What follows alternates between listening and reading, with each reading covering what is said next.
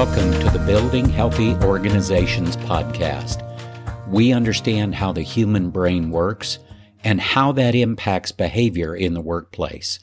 I'm glad you joined us today for our continued journey to understand how to build a healthy organization.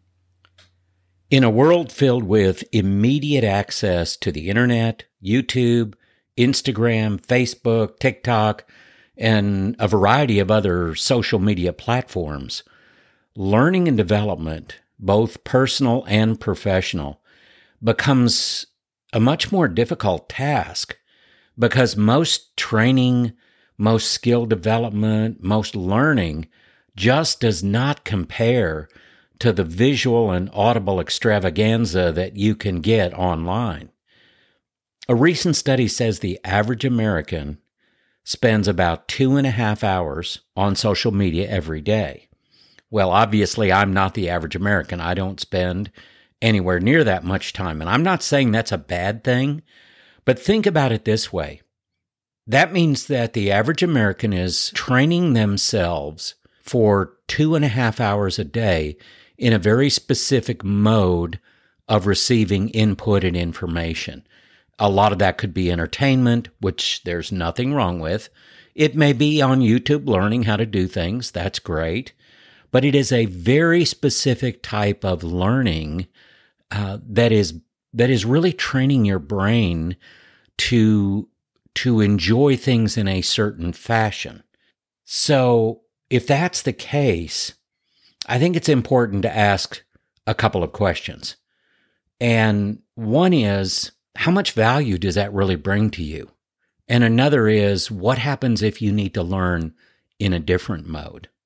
So you've heard about the learning methodologies, right? Or the, at least the, the modalities. That's probably a better way to say that. Visual learning, audible learning, tactile learning, learning by touch, learning by doing things. Some people learn better from one way versus another, or one or two of those are are their ideal way of learning. And even when you put them together, there's still something missing. But what is that? Well, I believe it's whole brain learning. Whole brain learning and development is a newer learning methodology specifically designed to engage the whole brain in the learning process. So, what is it that's missing? Actually, quite a bit. What about connecting the learning to past experiences? What about engaging emotions in the learning and development process? What about a 360 approach to learning and development that takes into account many different perspectives, thoughts, emotions, experiences in a very connected way? To compete with all of the input that can come from our highly technical world, learning and development has to engage the whole brain, and that includes engaging our senses. When is the last time you read a book to learn and develop personally or professionally? When was the last time you went to a training seminar? Are you a fan of podcasts for learning and development or YouTube videos or maybe online courses? Those are different ways that we can learn today. And these last modalities of learning come closer to engaging more of the brain, but in some ways they still fall short of a whole brain experience. This becomes a real challenge for people who know they need to learn and develop themselves, but find much of the learning materials dry, to be kind, less than engaging. Let's be honest. You can only force yourself to trudge through training materials that are not engaging for only so long. And I've been there and I've done that. And truly, how much do you really get out of it when you feel that way? When you feel like you just have to push yourself through this material? Has the need to learn and grow changed? No. If anything, it's only accelerated. Will the skills simply show up one day for you, your team, your organization? No, of course, that's not how it works. So, how do we solve this dilemma, this tension between less than engaging learning modalities, and the need to learn and develop. Well, I think that is where the whole brain learning comes in. And that is what we're going to explore further in our episode today. Been in organizational development, training, executive coaching, and consulting for many years.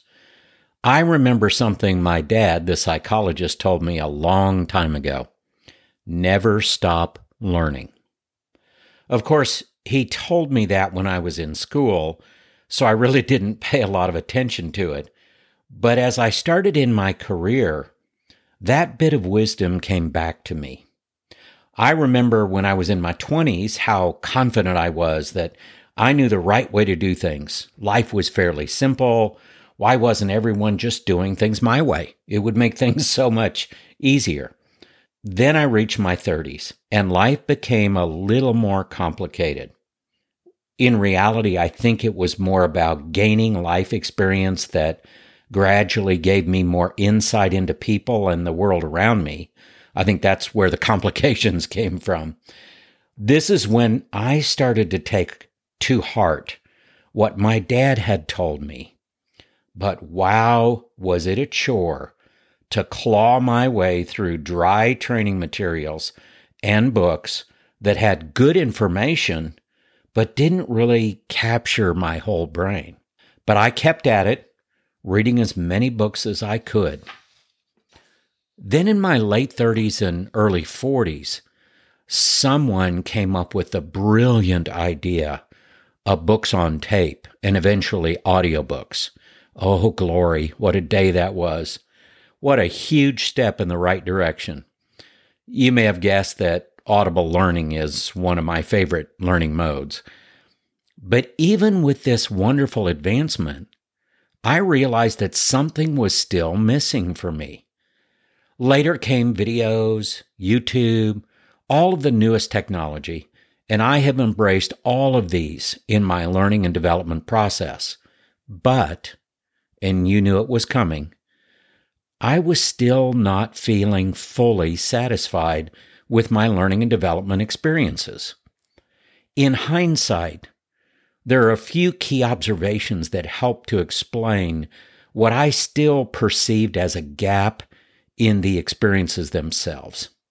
The first one some of the learning tended to be academic in nature, and there's nothing wrong with that except it's more theory based than practical applications. The next, it seemed like the trainers or authors were using their own special language at times, some of which I really didn't understand very well. The next one, there was no direct tie to putting the learning into practice immediately. There seemed to be a lack of explaining the concepts, processes, and learning in real world situations. The learning and development materials never really engaged my whole brain, including my emotional drivers, my personality, and other elements of my brain that are important to what I call locking in the learning. And no offense to the trainers, authors, and teachers, but some were just, well, boring. Sorry, I'm not judging them as a person, but I am rating their product as a consumer. Then, as we moved into the 2000s, things changed. A lot of the materials got much better. Books got more interesting, audiobooks more engaging, videos more enlightening. Where did this shift come from? A far better understanding of brain science and definitive research on how our brains like to learn, and even more importantly, how our brains like to retain information. That brings us up to today. Let's take a look at the new world of learning and development.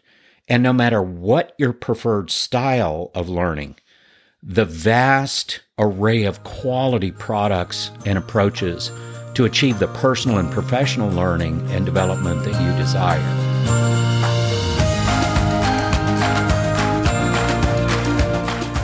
As I've said before, I've been on a journey of learning my entire life. I think most of us probably are, whether we are intentionally learning or it just happens to us.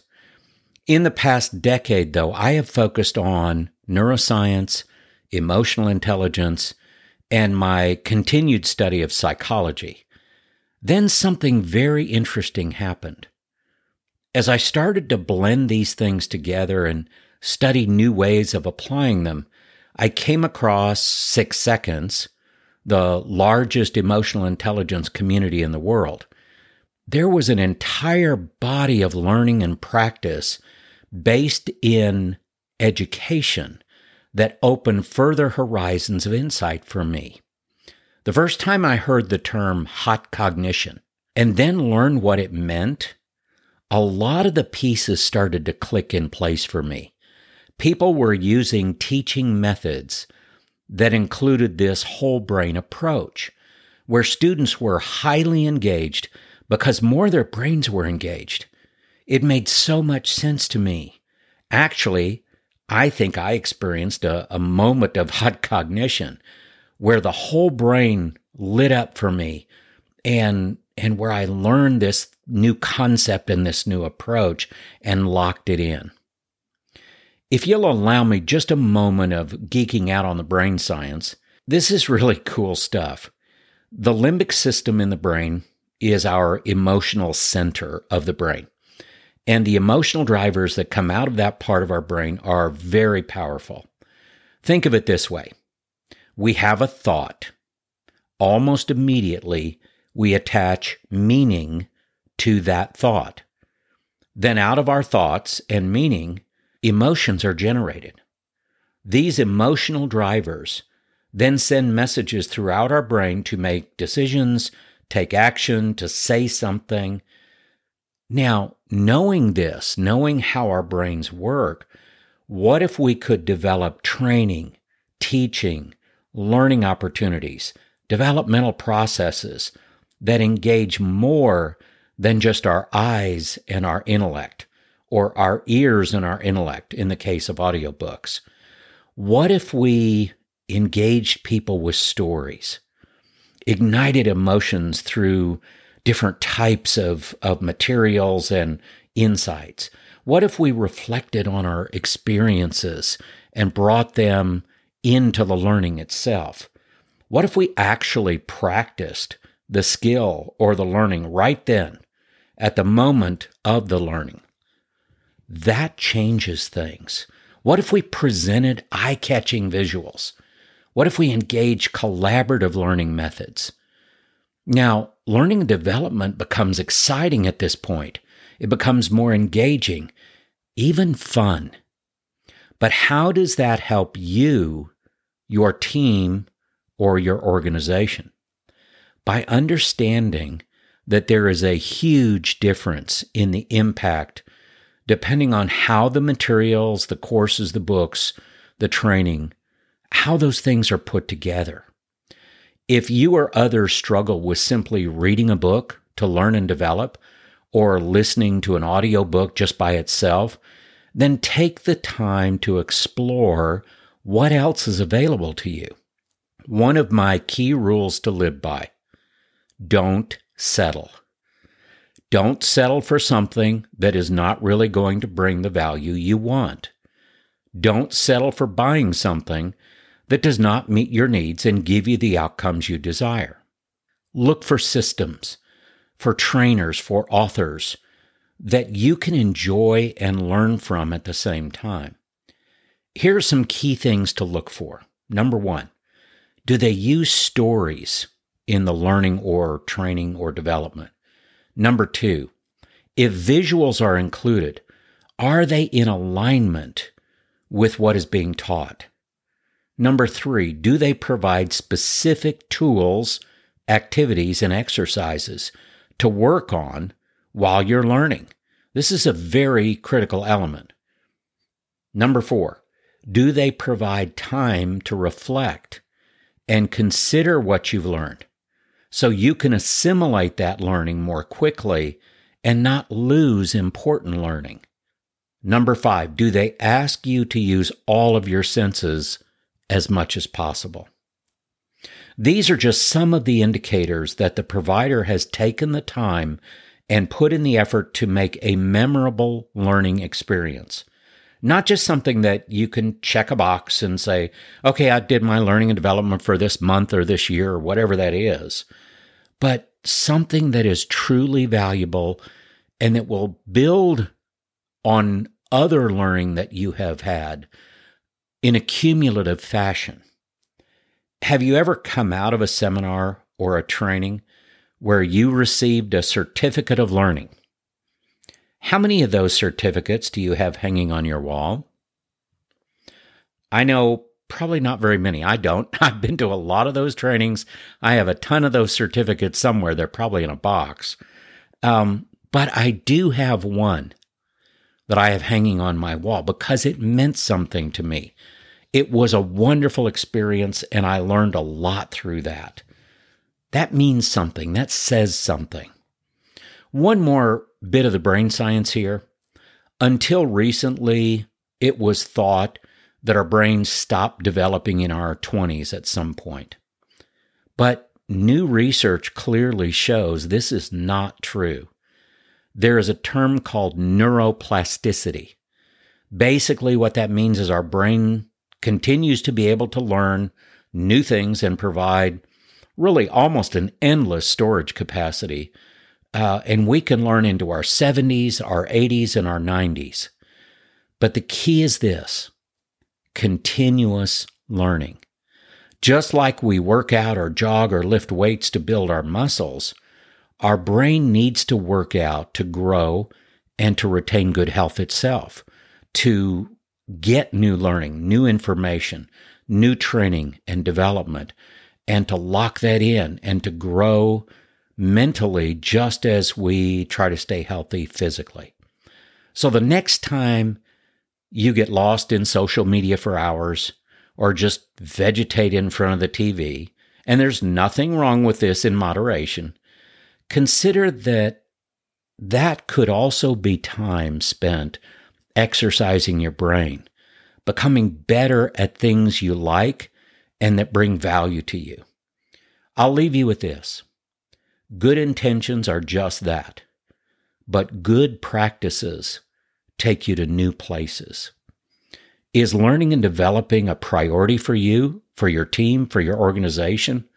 It better be, because there is a direct connection between a culture of learning and development and becoming more agile, more resilient, and frankly, having a more enjoyable culture to live and work in, which results in a competitive advantage in the workplace.